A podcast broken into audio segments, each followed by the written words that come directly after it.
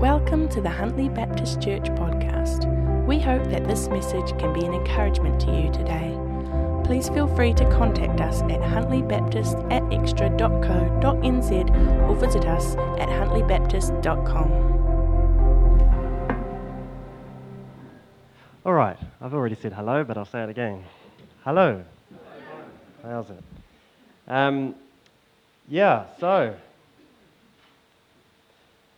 um, it's been awesome being able to preach to you all. Um, it's been a massive learning curve for me, actually. Um, so thanks, actually, for giving me the opportunity to. Um, this week, and I think next week, um, I'm, I'm down, and, and we've been talking about this series um, called New Creation. Murray's quite cleverly found words that start with P for every single week. Um, and so I have had the task of also trying to carry on that um, pattern. Um, I came up with two. Um, so this week we're going to talk about new creation perspective. Um, and I think next week, new creation people, right? Clever, eh? Wow.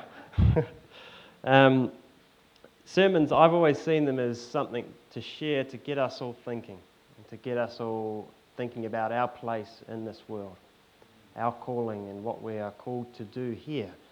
And I, I hope that they start discussions amongst us as God's people, that they get us thinking, get us talking about things. And today, um, you know, is no different. I, I hope it starts a discussion.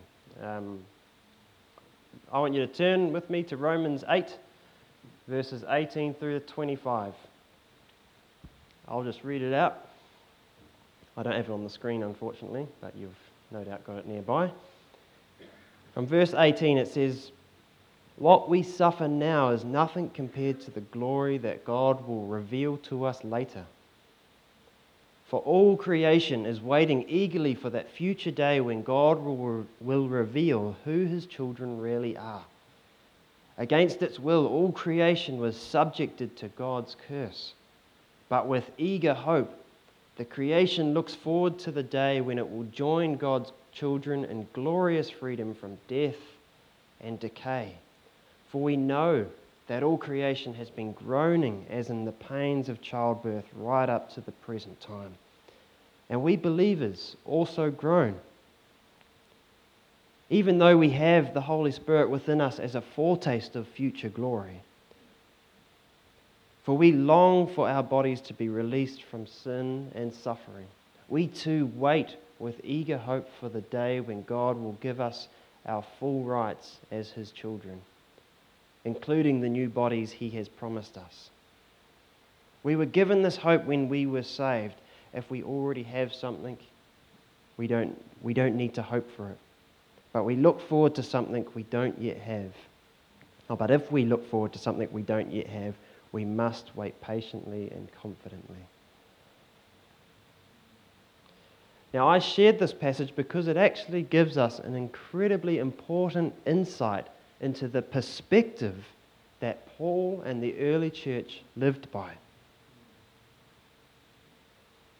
The perspective which enabled him to say things like that passage. It shows us how they saw the world and the world around them and their place and purpose within it. It shows us a perspective that enabled them to live within the reality of this world, of suffering, of brokenness, with things not being as they ought to be, but to nonetheless hold on to the hope that they were being made new. But more than that, it gave them a hope to start working towards from within their current situation. Where one day this sense of brokenness, this pain, this suffering, this sickness, injustice, things that we all might know ourselves, would actually one day be entirely gone for good from within them and from the world around them. For them, the hopeful thing that Jesus had gone through with his death and with his resurrection was that now something had something was now something being done within them and their community, and it was something that motivated them to engage with the world around them and to work towards it becoming a fuller reality. This perspective is what Paul himself calls new creation. That's why we've called it new creation. And today, as the church today, I want us to consider our own perspectives of the world. How do we see it? How do we see our place living here? What is our calling when we consider we are God's ambassadors? Are we similar to Paul in the early church? Do words like renewal, resurrection, restoration, do these kinds of words define the hope that we hold to? Do these shape our perspective when we look at ourselves and when we look at the world around us?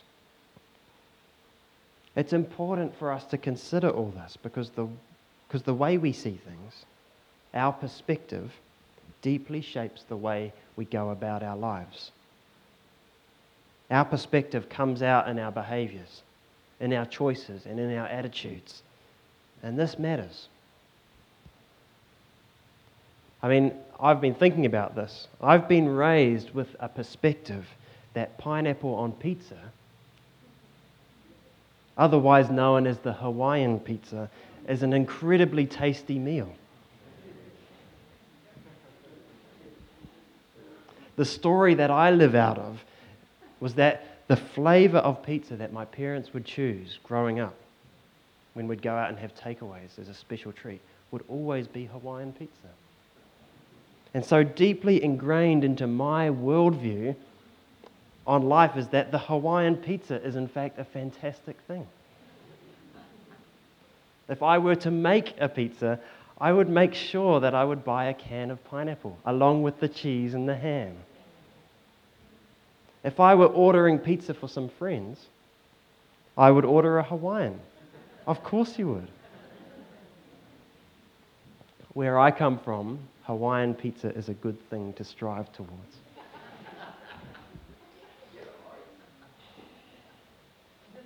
But as I have got to, as I've grown, I suppose, as I've got to know my own wife and as I've, as I've got to know some more people, uh, Mark and Juliet Shaw in particular, um, I have realized that not everyone actually holds to this same perspective. And it causes them to behave quite differently. When it, instead of striving towards they just shudder at the thought of it. I look at it and see the ham and the pineapple and the cheese. And, right? Murray's into Hawaiian pizza, right? Yeah, yeah. Yes.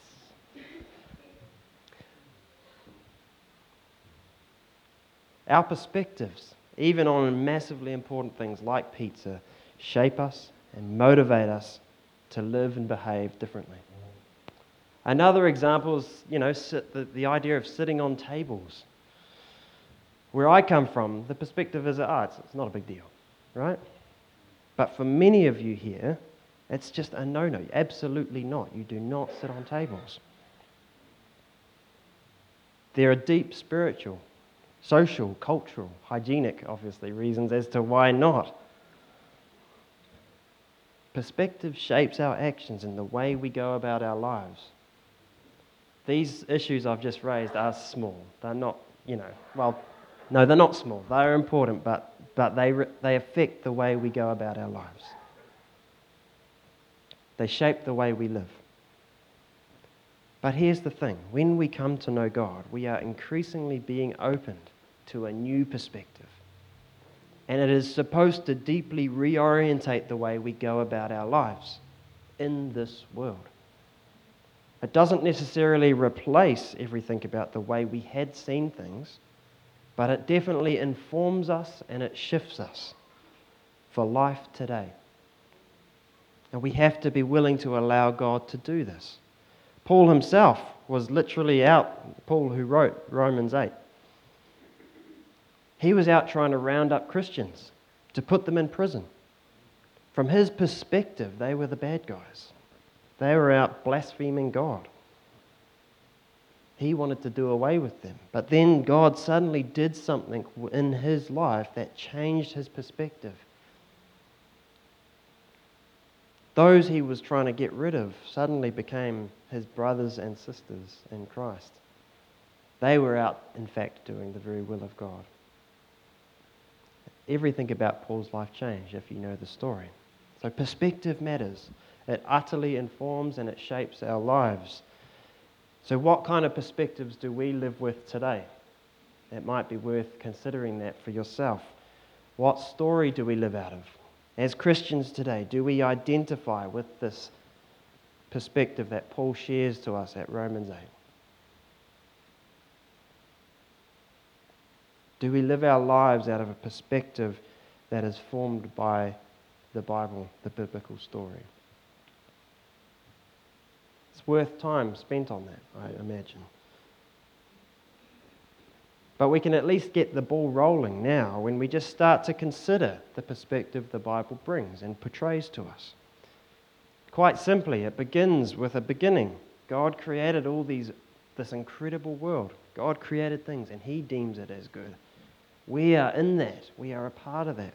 We are given purpose within it to be like him and to care for it all and to keep it good as he intended. As we know, the story goes on, things go wrong. We decide to go our own way. It somehow corrupts, it takes things and twists them out of shape. It ruins God's creation. Suddenly there's suffering, there's brokenness, there's chaos. Darkness and death show up on the scene and they, they touch on everything.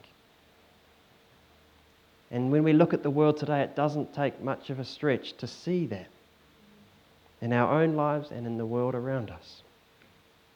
There's a sense that things are not as they ought to be. But then the story gets better because God does something about it, doesn't He? What does He do?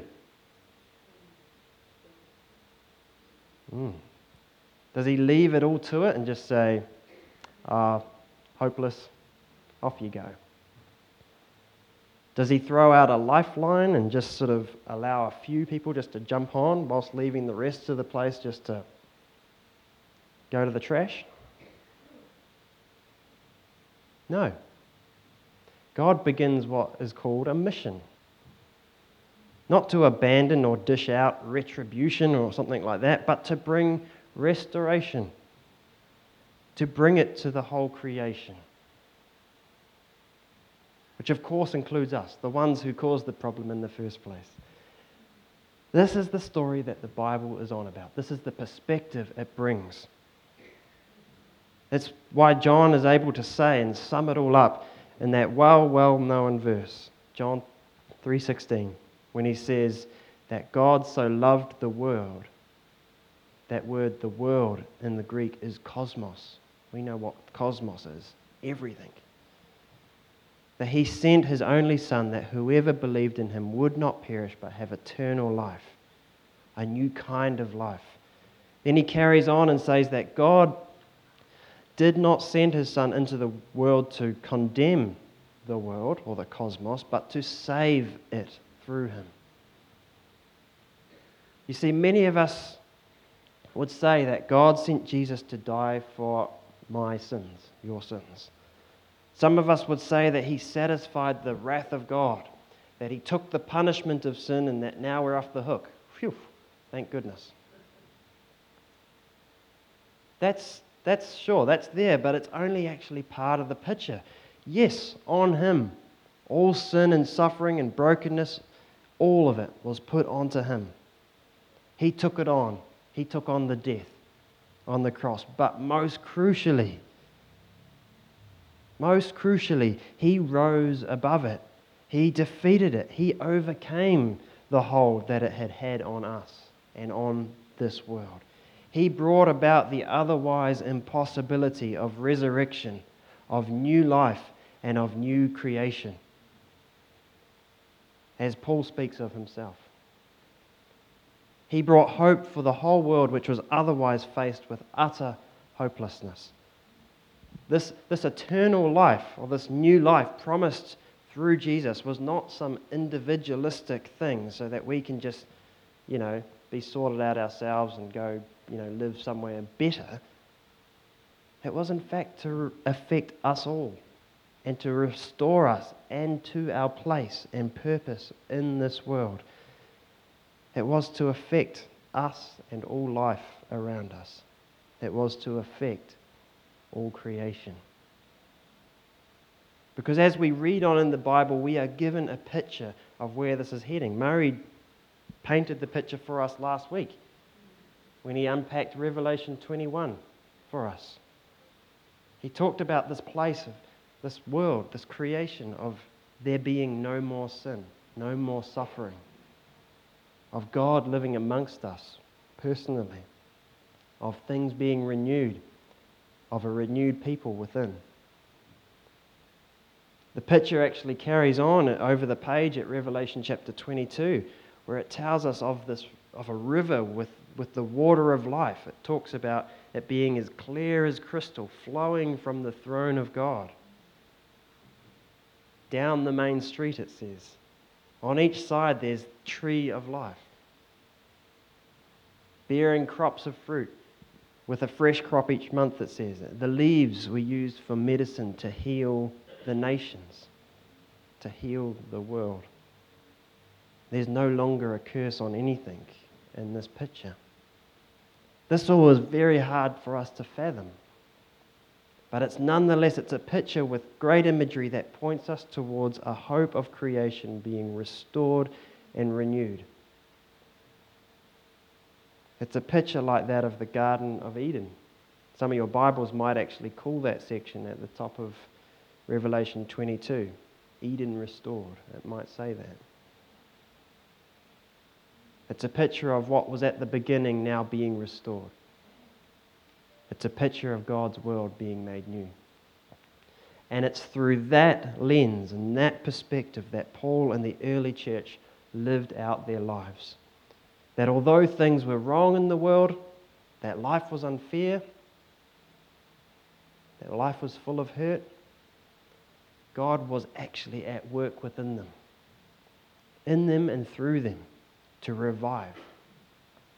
This is why in Romans 8, as I read at the beginning, Paul can speak of hope for all creation because he looked forwards to a time where he and it would be released from the brokenness, from that decay, to be made new, to be resurrected. This is the perspective that enabled Paul to say things like he does elsewhere at places like 2 Corinthians 4, verse 8 he's able to talk like this through this perspective that although we are not although we are pressed down on every side by troubles we are not crushed. We are perplexed but not driven to despair we are hunted down but never abandoned by god we get knocked down but we are not destroyed through suffering our bodies continue to share in the death of jesus so that the life of Jesus may also be seen in us. He goes on. He says, This is why we never give up. Though our outer selves are wasting away, our inner selves are being renewed day by day. For Paul, there is a sense of optimism and hope about life in this world. It's a good thing, right? Despite the hard blows he was dealt with he was dealt. Why? How did he have this optimism? How did he have this hope? Because, in his perspective, although in his current state he faced brokenness, we face brokenness and struggles, our inner selves are being made new. And so later on, he then goes on to say, and call calls us all to fix our eyes on this reality and to live it out from that perspective. He looks ahead to what is coming new life, new creation. These are some of the terms used. And how this work is, in fact, already at play. This is the perspective from which he lived his life. That although things were difficult, unfair, not as they ought to be, he could nonetheless see the restorative work of God in him and around him. Perhaps at times it was only barely visible. Perhaps it was slow going.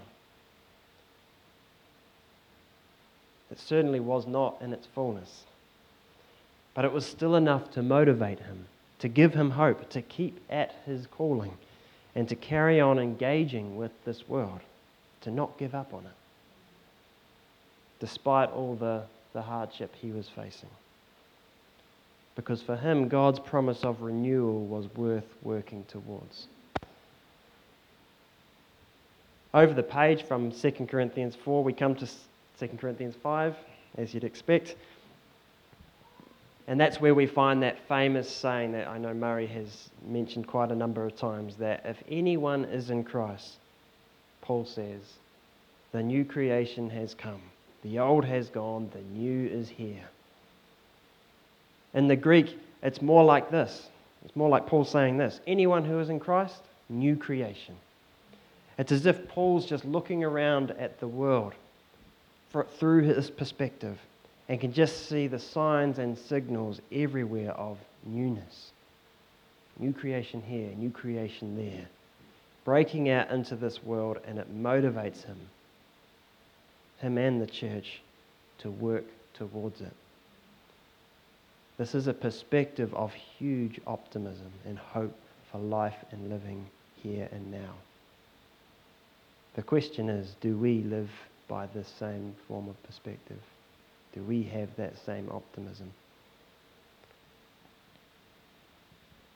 Something to think about. I ask this because we, you know, we are all hurting. We all face difficulties, suffering. We're in the midst of brokenness. Of course we are. We face trials on many sides, like Paul said. We're wronged. We're treated unfairly. We're sick, we're let down, we're disrespected, we're damaged. And it's easy and understandable from that perspective, in that place, that we just want to give up on all this. That we want to sort of turn around and throw some curse words at the world.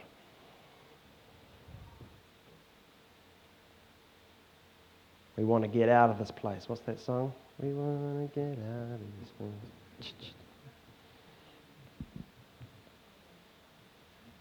If it's the last thing you ever do.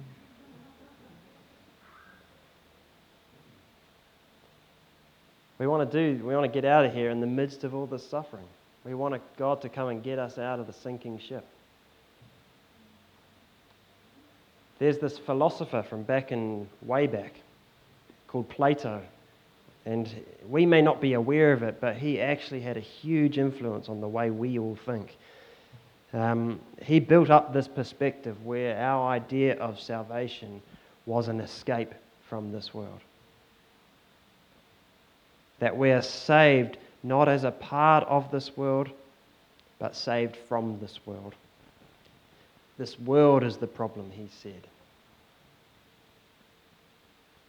And we got to get out of this place if it's the last thing we ever do. And it's through this perspective that it's so easy for us to just see the brokenness around us and the stuff that's wrong in our society, the hurtful stuff and whatever else, and just say, whatever. Get me out of here. From this perspective, it's easy for us to just see the world as it is and just keep to ourselves and just say, we're going to have nothing to do with this place. From this perspective, it's easy for us to just be critical and judgmental of everything that's wrong, to focus on the negative, and hold out hope that God's just going to do away with it all. And as much as that can be understandable, it's not really the kind of pers- perspective that portrays hope, let alone good news, to the whole cosmos, to the world. I have lived from these kinds of perspectives towards the world around me. But what I've come to realize about God, in fact, the very thing I'm so grateful to Him about, is that He does not have that kind of perspective towards me. He has not abandoned me. He hasn't given up on me when I had everything wrong with me. He hasn't been critically negative of me. He does not view me and the rest of the world in this way whatsoever. He is loving, He is embracing and engaging with me, warts and all. It's a terrible saying, that actually, warts and all. If I'm completely honest, my life with Him since I have come to Him has been a slow and steady restorative work in His hands. Where, like an artist, He has been chipping away at my whole being. In the words of Paul, Ephesians 2, verse 10, he talks about this too. He says that we're like his masterpiece, like his artwork.